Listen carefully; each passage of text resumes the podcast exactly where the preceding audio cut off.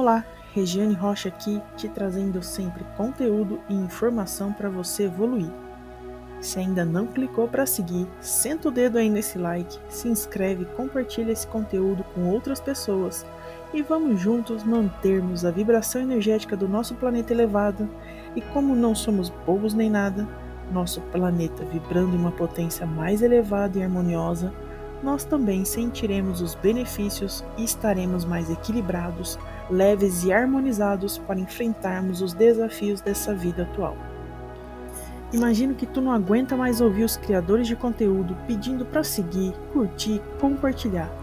Mas isso é uma pequena forma de você agradecer e ter uma energia de troca e também, é claro, incentivar quem você gosta a continuar compartilhando cada vez mais conteúdo de forma gratuita e de qualidade. Chega de enrolação e vamos ao que interessa.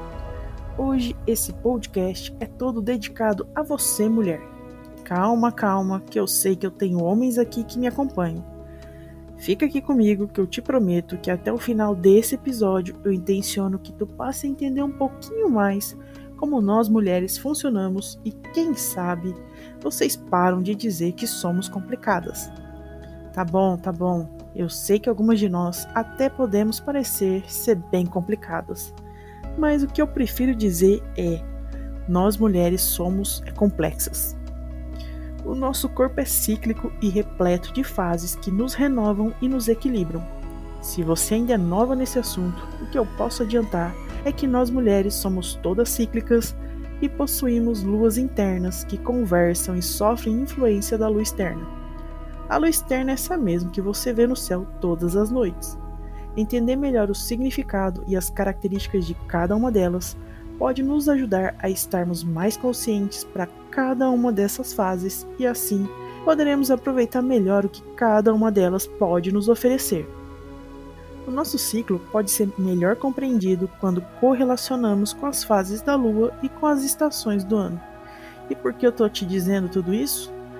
Porque esses recursos nos conectam e tornam-se facilitadores para acessarmos nossas memórias ancestrais e liberarmos o que precisa ser liberado para que nós mulheres possamos vibrar na potência da nossa energia feminina, acessando e manifestando a nossa essência mais selvagem e sagrada, relembrando nosso caminho até aqui e buscando mais clareza da jornada a seguir.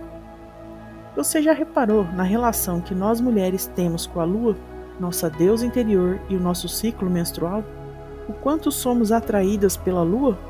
E isso não se trata de algo novo, mas sim muito antigo. Tu pode até pensar que eu tô viajando aqui, falando de uma parada meio mágica e não tá entendendo é nada. É até um pouquinho compreensível, pois, se formos pesquisar a nossa história, a história dos nossos ancestrais se torna nítido o pensamento de que tudo que é incompreensível é mágico mas vamos juntos refletir um pouco sobre o assunto. Nessa dimensão e plano em que vivemos atualmente, o Sol é visto como brilhante, como luz que nos motiva e enche de energia para externalizar. É a expansão exterior, enquanto que a Lua é o oposto. A energia lunar é voltada para o interior. Inclusive, se nos atentarmos para o que a astrologia nos mostra, o Sol representa a forma como nos apresentamos ao mundo, enquanto que a Lua rege as nossas emoções. É a forma então como nós sentimos as coisas. É sabido que a Lua passa por quatro fases: minguante, nova, crescente e cheia. E também que durante nossa vida experimentamos quatro ritmos de energia menstrual, quatro arquétipos, quatro fases da Lua, sendo três fases luminosas e uma fase oculta, e também quatro estações do ano, tendo três fases de manifestação e uma fase de recolha no inverno. Cada fase difere uma da outra e é mais indicado que trabalhemos a favor dessas energias, usufruindo de cada fase para desapegar de algo que não ressoa mais com a nossa energia ou para aproveitar uma boa colheita do que semeamos. A diferença do ciclo é distinta para cada mulher. A cada mês, o corpo feminino atravessa uma série de mudanças e muitas ocorrem sem que a mulher tenha consciência.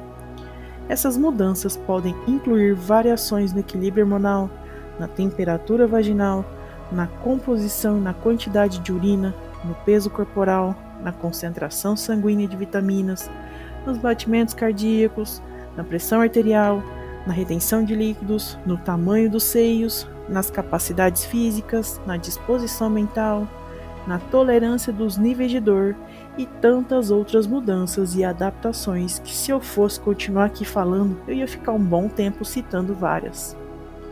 É importante que cada mulher tome consciência de como seu corpo reage ao seu próprio ciclo, se desejar entender como afeta o seu humor e personalidade, para dizer o mínimo, né? E ter o privilégio de fluir com sua criatividade e poder de manifestadora da sua própria verdade.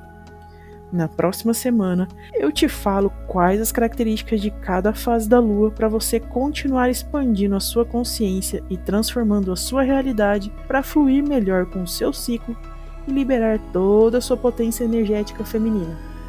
E um spoiler, hein?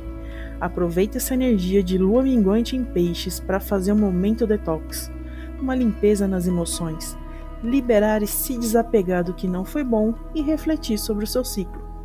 Intenciono que você tenha uma ótima semana repleta de bons pensamentos e alegria. Te encontro semana que vem, hein? Tchau!